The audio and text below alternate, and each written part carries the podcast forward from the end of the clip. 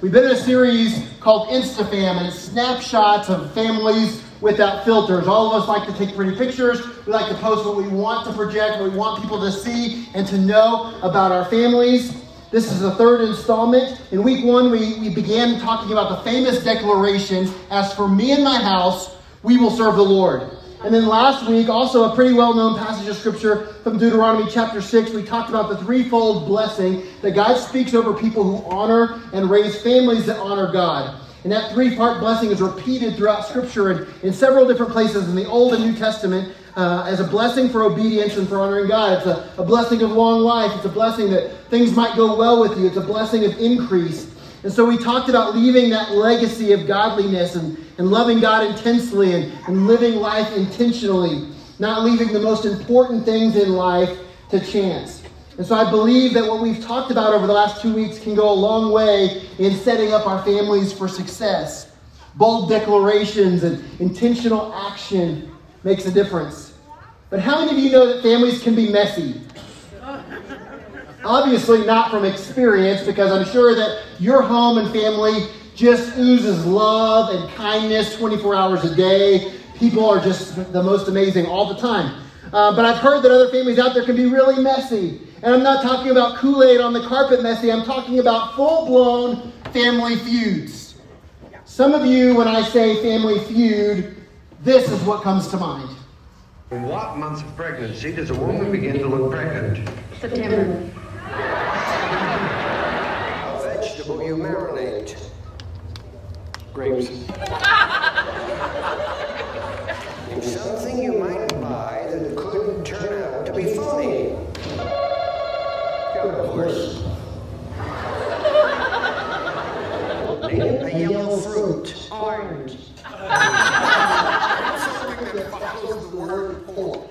You pound.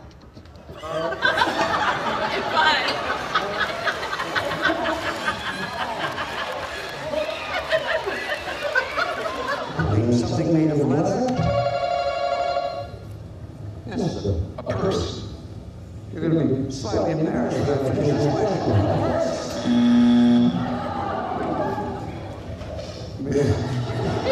Name something made of leather that a cowboy uses. Name one of those eggs you probably never eat for breakfast. Hamster.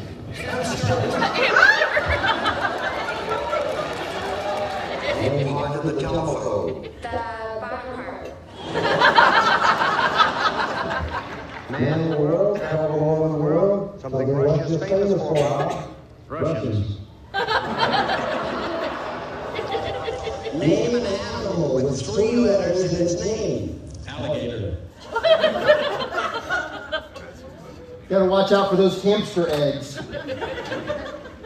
You know, there's many different kinds of families, and the longer that I pastor families, the more I realize that not only can family often be messy, but many families find themselves trapped in a feud that's not a game, it's not a show. Unless you think that I'm here as some kind of family expert that's been immune from the mess of family or unfamiliar with family feuds, let me tell you a little bit about when I got my first taste of it. I was about eight or nine years old, and our family used to have family reunions and get togethers, and in a minute you'll know why we don't anymore.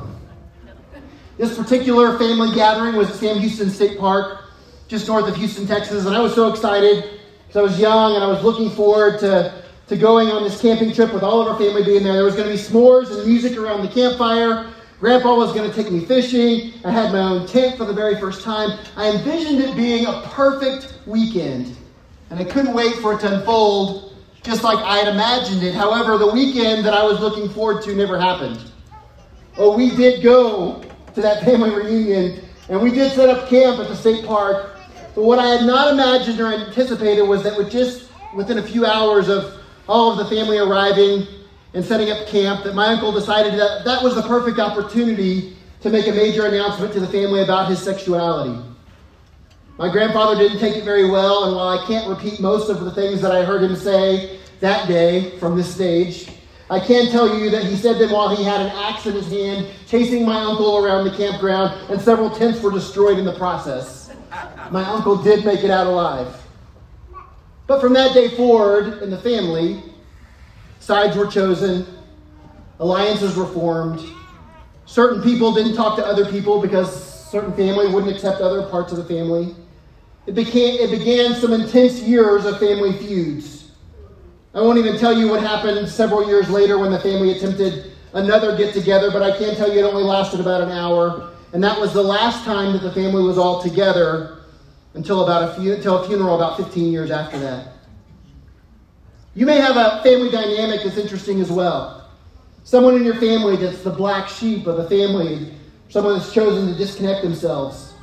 Maybe your sister and your mother haven't spoken in years. One of the family members maybe is not welcome with the rest of the family for whatever reason. Maybe that's you. Maybe you or one of your parents have an unresolved issue. Your parents or one of your siblings are on speaking terms. Maybe you're still married, but in reality, you're just living in the same house. Something happened and the relationship is broken. These things hurt, and even if it's not fresh hurt, or even if you feel like you've moved on and it's not a big deal, deep down, it hurts. There's an emptiness or an ache or a pain. Just because you've learned to live with it doesn't make it any less real. You may not even remember how it started or who started it. Maybe no one in your family does. It's been going on for so long that no one remembers. You just know you don't get along. You know that it was painful and it's still painful. It was sad and it's still sad. It's destructive and it hurts. Maybe even now you're tensing up, just sitting there saying, Pastor Matt, you don't know what's happened in my family and you don't know what's been said and what's been done. You don't know how deep that this goes. There's no way to make it right. So don't start meddling where you're not welcome, Pastor. One of our core values as a church is that we value building people as committed followers of Jesus Christ, and that means living our lives according to God's Word. My goal every week is to open the Bible and show you what it says and how it speaks to issues in our lives and in our world. And today we're looking at a classic family feud story in the Bible. It's found in Genesis chapter 32. Isaac's two sons were locked in a bitter feud. They were twin brothers who had not seen or talked to each other in over 20 years. No contact whatsoever. The fight started with deception. Many of you are familiar with the story of Jacob and Esau, but maybe not necessarily with the part of the story that we're talking about today. Because this is many years after the, the chili incident. We're having a chili cook off next Sunday. It's going to be awesome. Our annual 4th of July, second annual 4th of July chili cook off. It's going to be great. Uh, Jacob and Esau had a chili cook off, and it didn't end so well. Ours is going to end with happy family, all this stuff, you know. But theirs, so, theirs ended with Jacob stealing Esau's inheritance by fooling their father. Esau found out about it and he was furious. He swore to kill his brother. Rebekah, their mother, found out and she told Jacob and he ran away, like ran away for good. The last time they saw each other, Esau had promised to kill Jacob. Not like, oh, you rascal, I'm going to kill you when I catch you, you know, kind of thing, but this was a serious promise with a plan. There was no hope of reconciliation. This was as broken as you could get. This was a family feud that was going to last forever. Did Esau have a right to be mad? Yes, he absolutely did. Did Jacob need to run? You bet he absolutely did. They had a legitimate reason to fight. Both brothers felt like they were right and they were justified. And then other people got involved, which never helps as it normally just fuels and adds more fire to the situation. But the story that we're picking up in Genesis chapter 32 has a different ending than what you may expect. And I believe that it can give you hope today that no matter what situation you face, no matter how broken relationships in your family may be, and we're talking about it from the family dynamic, but like with the, each of the previous weeks as well, this can relate to any conflict that you have in your life, any relationship, any broken relationship or painful situation that you have in your life. You can see a reconciliation, and God can be glorified in your family. Even as you're sitting here right now saying there's absolutely no way that that could ever happen. These same principles can apply to family feuds, to issues in a family, but conflict in any situation in life. It's important as Christ followers that we resolve conflict biblically. And conflict in family happens, but conflict in church family also happens. It's more personal of a level when it's a family member, your own flesh and blood. But conflict happens in work relationships. Conflict in life happens. So maybe your family is insta perfect and you don't need any of this help and advice. You have no conflict in your family at all, and that's great. You have the Instafam of the year, um, but maybe not. And maybe you can use this in your life. We're going to look at Genesis chapter 32, verse 3 through 5. It says that Jacob sent messengers ahead to his brother Esau, who was living in the region of Seir, in the land of Edom. And he told them, Give this message to my master Esau. Humble greetings from your servant Jacob. Until now, I've been living with Uncle Laban, and now I own cattle, donkeys, flocks of sheep, and goats, and many servants, both men and women. I have sent these messengers to inform my Lord of my coming, and hoping that you will be friendly to me. God had instructed Jacob to return to his homeland, but he knew that in order to do that, he needed to reconcile the relationship with his brother.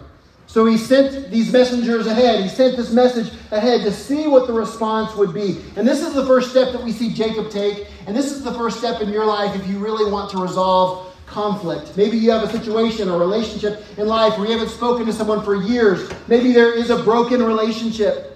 It's never going to be healed unless someone chooses to initiate con- contact. Someone has to go first. Someone has to be the first one to initiate the contact.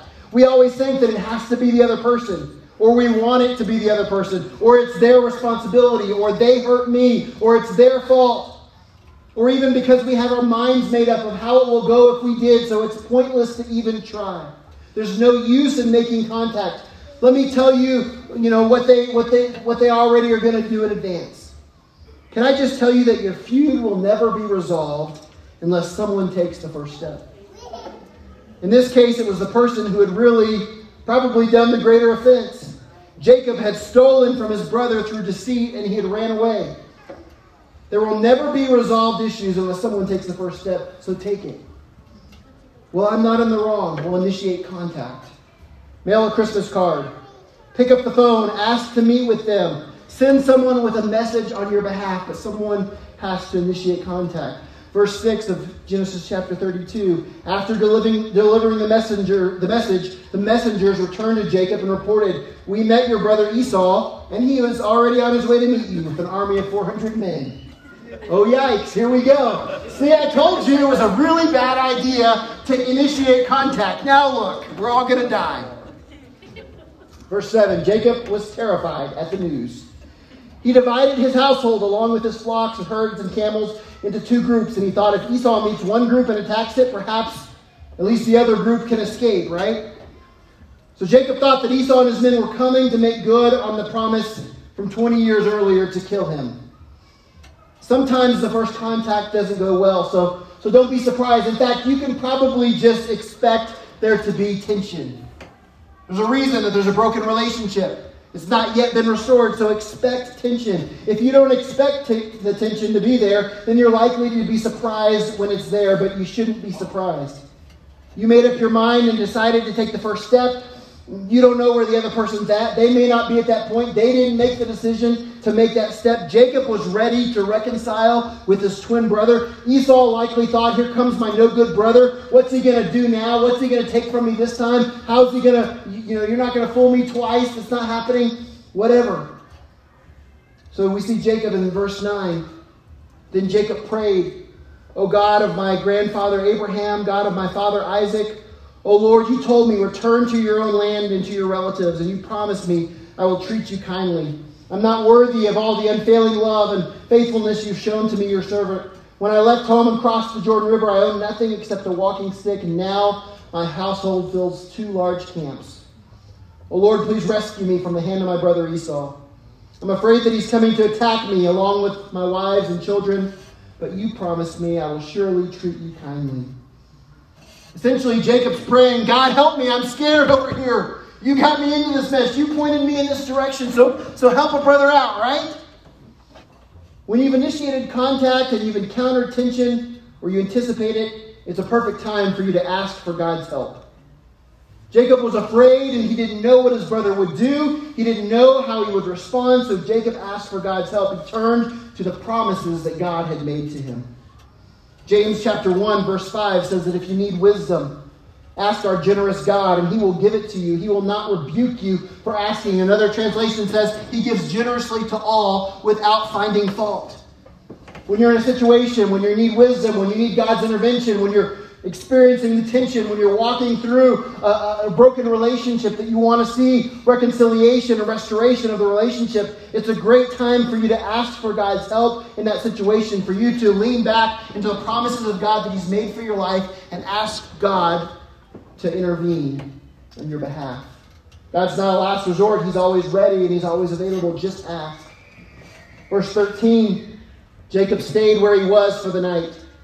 Then he selected these gifts from his possessions to present to his brother Esau 200 female goats, 20 male goats, 200 ewes, 20 rams, 30 uh, female camels with their young, 40 cows, 10 bulls, 20 female donkeys, 10 male donkeys. He divided these animals into herds and assigned them each to different servants. Then he told his servants, Go ahead of me with the animals, but keep some distance between the herds. He gave these instructions to the men leading the first group.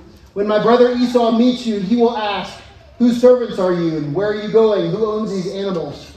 You must reply, They belong to your servant Jacob, but they are a gift for his master Esau. Look, he is coming right behind us. Jacob didn't try to justify his own actions and say, Esau, you should apologize for threatening to kill me. He did everything that was within his power to make things right. In fact, he went above and beyond to make up for what he had done. You can't control what other people will do, and they may not always do what you want them to do, but you can do your part. You can own your part. You can make up for the wrong that you've done. You can have, have some effort to make things right. We need to be intentional about that part of the process. So that's the next point is you make it right. If you want to resolve family feuds, if you want uh, to resolve the conflict and see reconciliation in your life, whether you feel like you're the offended one or you're the offender, you can take a step to make it right. This is solid biblical advice, not only in the area of family feuds, but in every area of life. Romans 12 18 says, If it is possible, as far as it depends on you, live at peace with everyone. It's not always going to depend just on you. It's not always going to be possible, but if it is possible, as far as it depends on you, live at peace with everyone. Jacob initiated contact. He anticipated the tension. He asked God for help. He did what he could to make it right. And then I love what he does next. He's hoping for the best. Just believing God. He's hoping that somehow, some way, this relationship can be restored. Genesis 32, verse 20. Be sure to say, Look, your servant Jacob is right behind us. Jacob thought, I'll try to appease him by sending gifts ahead of me. And when I see him in person, perhaps he will be friendly to me. You can do the same thing in your situation. You don't have to be pessimistic. You can be optimistic. You can believe God that the relationship will be restored. You can pray in faith. You can act in good faith. You can do everything within your power. Sending gifts, maybe not a bad idea. I don't know if you have as many camels to send as what Jacob had, but maybe just uh, some baked goods. I don't know. Do as much as you can and be open to a positive outcome. And then watch and see what God does. The next part of the story is a little unexpected. Everything's set. The plan is being carried out. The gifts are being prepared to be sent. And Jacob withdraws from his family and all of the things, and he gets alone and he has an encounter with God. Genesis chapter 32, verse 24 to 28, this left Jacob all alone in the camp. And a man came and wrestled with him until the dawn began to break. When the man saw that he would not win the match, he touched Jacob's hip and wrenched it out of its socket. That's not fair at all. Then the man said, Let me go, for the dawn is breaking. But Jacob said, I will not let you go unless you bless me. What's your name? The man asked. He replied, Jacob. Your name will no longer be Jacob. The man told him, From now on you'll be called Israel, because you have fought with God and with men, and you have won. How strange is that kind of inserting that story here in the middle of this? Why would Jacob have this most incredible, amazing moment with God? This is one of the highlights of his life from what we read in the Bible. He has this moment with God right there when he's in the middle of, of conflict with his brother. He's trying to reconcile the relationship. He's trying to, to he's calling on God to, to intervene in the situation. He wants the broken relationship to be restored. Why would this encounter, this incredible encounter with God happen? It wasn't because of the conflict, but I do believe it was because of his willingness to resolve it. And there's a principle here that I think is deeper and goes beyond even just this situation that can be applied to our lives is when you get things right with other people in your life, the result is that you begin to see God move in your life.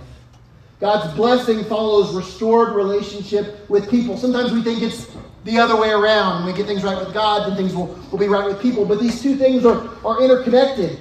Getting things right between you and God and you and people are two of the concepts that are so intertwined that when asked what the greatest commandment was in the Bible, Jesus instead answered with two. He said in Matthew 22, 37 through 39, You must love the Lord your God with all your heart, with all your soul, and all your mind. This is the first and greatest commandment. And the second is equally important love your neighbor as yourself.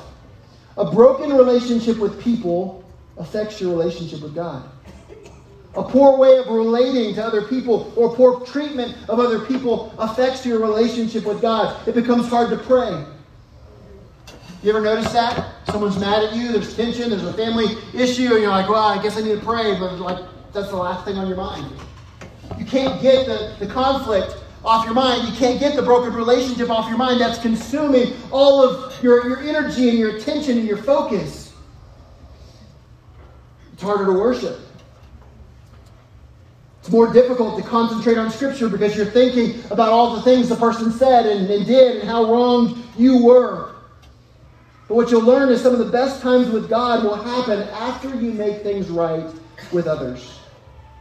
I want to give you a few more words of Jesus that will help you from Matthew chapter 5, verse 23 and 24. So if you're presenting a sacrifice on the altar at the temple and you suddenly remember that someone has something against you, leave your sacrifice there at the altar. Go and be reconciled to that person. Then come and offer your sacrifice to God. See how important of an issue that this is to Jesus? See how big of a role it can play in preventing our, our the relationship that God desires to have with us. Matthew chapter 6, verse 14 and 15. If you forgive those who sin against you, your heavenly Father will forgive you.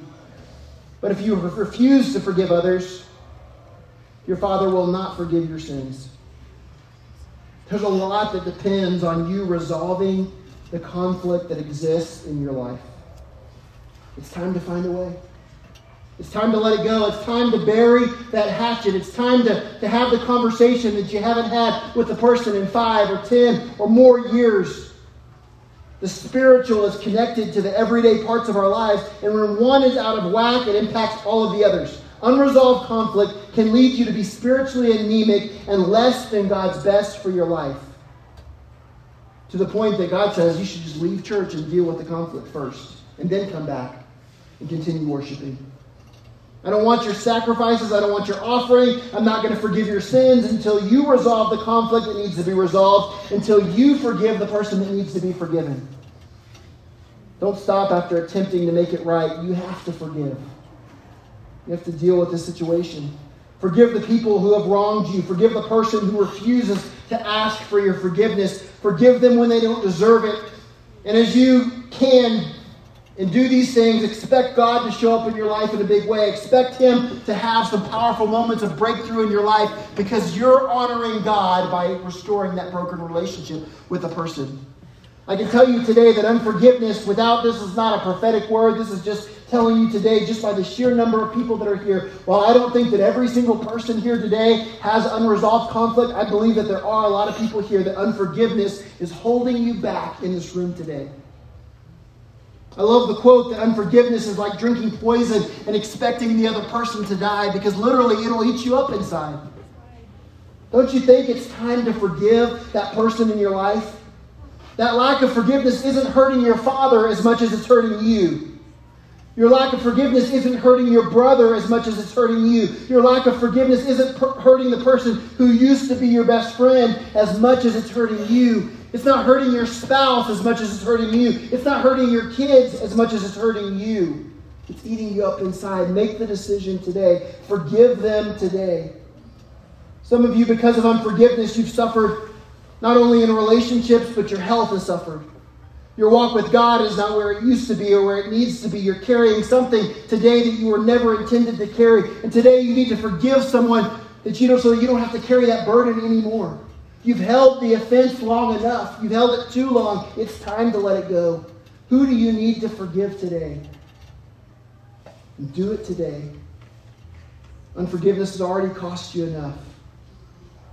Here's the thing is that you may not feel like forgiving. But forgiving is not a feeling, it's a decision and an action. So, so take that action, take that step, forgive. It's time. If you wait till you feel like it, you never will. And, and six weeks will turn into six months, will turn into six years. And you'll live a lifetime of regret, standing wishing that you could forgive a person that you no longer can forgive in person because they're no, no longer alive for you to do it. Let's wrap up this story and see where it ends for Jacob and Esau. Genesis chapter 33, the very next chapter. Verse 1 through 3 Then Jacob looked up and he saw Esau coming with his 400 men. So he divided the children among Leah, Rachel, his two servant wives, and he put the servant wives and the children at the front, Leah and her children next, and Rachel and Joseph last. Then Jacob went on ahead. As he approached his brother, he bowed to the ground seven times before him. Imagine this scene with me. Jacob bowed before his brother, not just once or twice, but seven times. And I know bowing is not a big part of our culture, but this is expressing humility. This is the person who deceived his father and his brother, who stole his inheritance, and now he bows to the ground in front of the one he stole it from. And the, the amazing thing about this, the incredible thing, is that it's not a private moment. All of the family, both families are there watching as Jacob bows before his brother. Jacob didn't rehash the story. He didn't defend his actions. He didn't say, well, now let's get something straight before we go any further. We're twins and you were only born seconds before me, so you really didn't deserve that birthright that I stole from you. It was only fair that I get some of the inheritance. He didn't do any of that. He didn't justify, he humbly bowed. Like I said, in our culture, we don't do a lot of bowing, but people, people can humble themselves. What does that look like for you? Maybe it's picking up the phone and initiating the contact and saying, I'm so sorry that our relationship's been broken already longer than it should have been. I love you. I miss you. I'm sorry. Why it's been broken doesn't matter to me as much as that I want it to be right. And I'll do whatever it takes. I love you.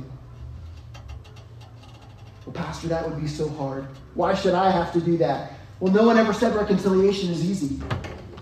If reconciliation was easy, everybody would be doing it. There would be no broken relationships. If reconciliation was easy, you would have restored this broken relationship years and years ago. It wouldn't have dragged out this far. You would have made it right a long time ago. You see, for people, this is the hardest part because you have to be humble. It may mean you get to apologize when you feel like you're owed an apology. It may mean that when you feel like you were 1% wrong and the other person was 99% wrong, you own your part of it. Humble people apologize, and proud people never, never will. That's why there's a whole lot of broken relationships. Because it's easier to blame other people. It's easier to invite people who will be sympathetic to our cause and, and agree with us and tell us that we're right and tell us how sorry the other person is. But humble people will say, I'm sorry. They'll do it seven times if they have to, and they'll do it publicly. Watch the response from Esau when Jacob does all that he did in verse 4. Then Esau ran to meet him and embraced him, threw his arms around his neck, and he kissed him, and they both wept. This is not just the two of them standing in a field, but it's their families. It's hundreds of people around. Jacob and Esau hugged each other and wrapped their arms around each other and began to weep after 20 years of unresolved conflict. What a beautiful picture. Esau didn't have to say anything, he just forgave Jacob. If you want the fight to end you want to resolve the conflict, then you have to forgive. And you don't do it in secret. It's important that you include everyone. For the sake of time, I'm not going to read the rest of chapter 33, but you can later. It goes on to talk about how not only did Jacob do the things that he did publicly, but the families were introduced and they, be, they became a part of what was taking place. Unlike the story that I shared with you earlier, the story with Jacob and Esau went from a family feud to a family reunion. And when you're resolving conflict, you got to include everyone in the process. Everybody in the process of restoration, everybody in the process of forgiveness, and in the reunion. Too often, we include people in our conflict, but not in the resolution. We draw them into the fight. We draw them into the wrong that's been done to us and into the offense because you're mad and you want someone on your side. We all want someone to agree with us and to justify our actions and the wrong that's been done to us. And then later we may go and work it out with that person, but we don't go back to the person that we drew into the fight with us, and that person is still angry on our behalf. They're still carrying the offense. So me and Ryan, we have a problem. We both tell our wives, we both tell both of our friends, we tell anyone who will listen to us. And by the way, that's called gossip, and it's a sin. We don't even realize that our kids overhear us talking about it, and they pick up on it, and two weeks later, Ryan and I, we patch it up. We're at Born in the Barn, like nothing ever happened. Everything's great. But we don't tell our wives or the friends or everybody that knows. In fact, there's no way that we really can. We don't remember who all we've told, and we have no idea how far that story has gone. Ryan completely forgot that he called and told his mom. And now people are mad at me for something that I did to Ryan and mad at Ryan for something he did to me. We've already resolved it between us. We've forgiven and, and forgotten about it and moved on. But Ryan's mom, they never want to see me again. We see this in marriages all the time. Husband and wife has a disagreement, which is normal in marriage. Husband tells his mother, who takes up the offense, the husband and wife reconcile. You may have forgiven your wife, but that mama, not so easily. She was included in the conflict, but not in the reconciliation. She wasn't involved in the healing process that happened. You say, well, I wasn't really trying to gossip. I was just trying to get advice. Well, there's a difference, a huge difference between gossip and advice. Advice is when you go to one or two wise, trusted mentors that are going to give good advice, and you explain everything that happened, including the wrong that you've done, with the purpose of seeking reconciliation. You own, you take responsibility, and you want to see the relationship restored, and you're seeking good advice or good counsel. Gossip is when you go to anyone and everyone that will listen, specifically those that you know will take your side, and you tell the part of the story that focuses on what you did right and on the wrong that was done to you. And the motive in this is justification. You're not trying to make things right, you want to be right. You see the difference between gossip and advice? So you decide which one it is that you're doing when you go to other people. But too many times we involve people, we invite them into the conflict, but not into the reconciliation. So there's a great principle for you in this. Don't involve other people in your offense, but involve everyone in your reconciliation. Autumn, if you'll come and just begin to play softly.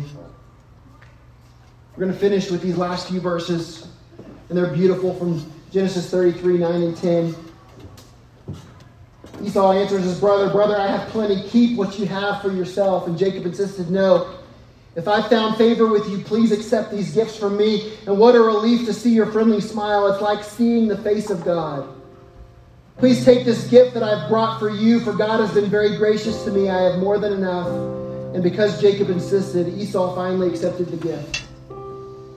When you're resolving conflict, it's okay to give gifts. It's okay to throw a party. It's okay to take a trip together. It's okay to go to dinner. Be joyful and celebrate the restoration that's taken place. It's amazing. It's an amazing thing that happens just like what it does for Jacob and Esau. Celebrate that. Celebrate that reconciliation. Celebrate what God has done in the relationship. That's the fun part of it. That's the beautiful part of it. That's the, the healing and the heartwarming part of what happens when a relationship's restored. But it all it all starts with the difficult first step of saying, I'm going to initiate contact with a person that I was just determined I didn't care if I ever saw or heard from again for the rest of my life. I know that we've covered a lot today. While I've studied and prepared for this message for a while, you've kind of been bit between the eyes with it. It's not easy. And I know beyond all doubt that it's God's will for you that your conflicts be resolved. How can I know that? Because God's word is very clear. It doesn't make it any easier for us. Following God's word is not always easy, but it is necessary. Is it worth it? Absolutely. Absolutely. For you to have a reconciliation story like Jacob and Esau that for 20 years didn't speak, that probably thought at many points along the way, we will never ever see my brother again. Our families will be divided We'll never ever have that reconciliation story. But God did a work. Jacob humbly repented. Someone reached out, someone took some steps, someone forgave someone. A couple of different people forgave a couple different people. Just like Jacob, you're afraid. Some of you feel like you can't get through to God. Some of you have lost the joy of life. There's something that's missing, and you know that it's time, and this is a big part of what's happening in your life. Like Jacob, you're afraid. What if they don't accept it? What if it goes wrong? What if they hurt me again? Why should I have to take the first step? Take the first step. Don't allow bitterness and a grudge to rest in your spirit. The hard part of the, the end of this message is that the response for this message doesn't really happen in this room. It happens outside of this room. It happens after we leave. But I do want to pray for you. I want to pray for you right now where you are. We just bow your heads with me today all over this room. You say, Pastor Matt, I've allowed a conflict to go on and I need to make it right. Please pray for me. It's gone on longer than I need to. I've, I've had a part in it, whatever, whatever big or, or small, however big or small that part of that conflict may be. If that's you, I want you to just raise your hand right where you are, and I'm going to pray for you all over this room. Just hands going up. I've allowed conflict to go on too long. There's a whole lot of us that are here today. I want to pray for you today. Jesus, we come to you today and we're pretty humbled by this story. We're humbled by your commands. We're humbled by your word. And Lord, I pray for the people in this room. I pray for people that may be listening to this message later on. There's been words that have said, been said. There's been actions that have been hurtful. I pray for the person that's been betrayed by a friend who could have told the truth but didn't. Or there's real hurt that's attached to, to many of these stories. and marriages and families and relationships, past friendships. I pray for things that happened 20 years ago to be healed, Father God. I pray for the conversations that need to happen. I pray for the phone calls that need to happen, the emails that need to be sent, whatever it may be, Lord. God, I pray that as people begin to honor you by taking the first step, I pray that you would help. I pray that you would go with us. God, even though we can't control the position of someone else's heart, we can control the position of our heart. And so, Lord, by taking that first step, by owning our part in it, we can choose to do what isn't easy, but what is right. And so, God, I pray that as they take those first steps, that you would go before and you would soften hearts. Lord, that you would allow the words to be gentle and loving. Help us not to justify or defend or to prove ourselves right. But Lord, to humbly repent and forgive and to make things right. God, for some it's with family, with others it may be with a friend. It could be with someone that was a pastor or a leader in your life. Lord, give us the courage and the character to make it right. God, I pray for people that no longer have the chance to make it right because the person, they'll never see him again this side of heaven. But God, I thank you that your forgiveness is complete. I pray that they would forgive themselves. Forgive us, Lord, for holding offense so much that we often miss your plan that we miss out on the, the relationship that you desire to have with us because we've allowed the offense between us and another person to come between our relationship with, with you and I. God, we can't go back and undo all that's been done, but we can't prevent it from happening again. So, Lord, help us to love people in spite of hurts. Help us to love people in spite of their imperfections. Help us as a church family to forgive quickly We love you. We thank you, God. Help us, Lord Jesus. We pray. Autumn's going to lead us just in this chorus, I want you just to take a moment in your own heart.